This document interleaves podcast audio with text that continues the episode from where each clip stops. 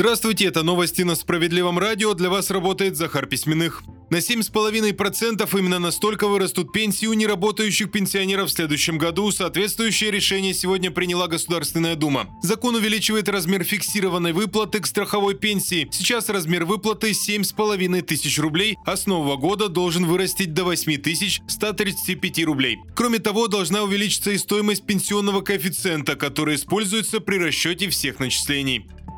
Беспроцентный заем для многодетных и льготный для тех, кто имеет двух детей, в партии «Справедливая Россия за правду» рассказали о мерах поддержки семей. Соответствующий законопроект «Справедливоросы» внесли в Госдуму. Речь в первую очередь о семьях с тремя и более детьми. По словам Сергея Миронова, необходимо предоставлять им беспроцентный заем на покупку квартиры. Средства нужно будет вернуть в течение 25 лет, но без каких-либо переплат. Поддержать важные семьи с двумя детьми для них стоит предоставлять льготный ипотечный кредит со ставкой не более 5%. 10%. Отменить за заключение и повысить за расторжение в Госдуме предложили пересмотреть подход к оплате госпошлин для желающих начать официальную семейную жизнь и для тех, кто планирует развестись. Суть в том, чтобы больше не платить 350 рублей за заключение брака, а вот расторжение сделать менее выгодным и повысить стоимость с 650 до 1200 рублей. По мнению инициаторов, таким образом можно поддержать желающих завести семью. При этом расходы государства не увеличатся, ведь те, кто решат развестись, будут компенсировать компенсировать затраты.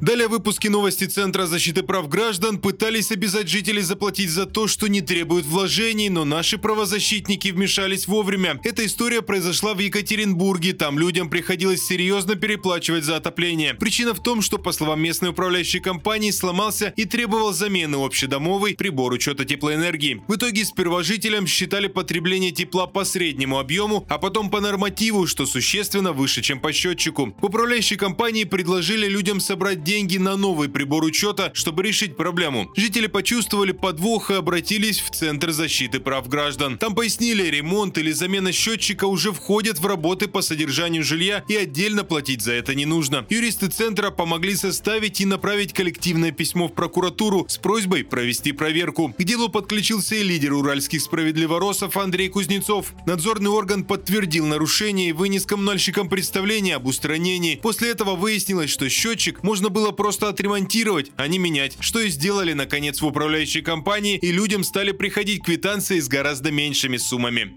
На этом все на данную минуту. Оставайтесь на волнах справедливого радио.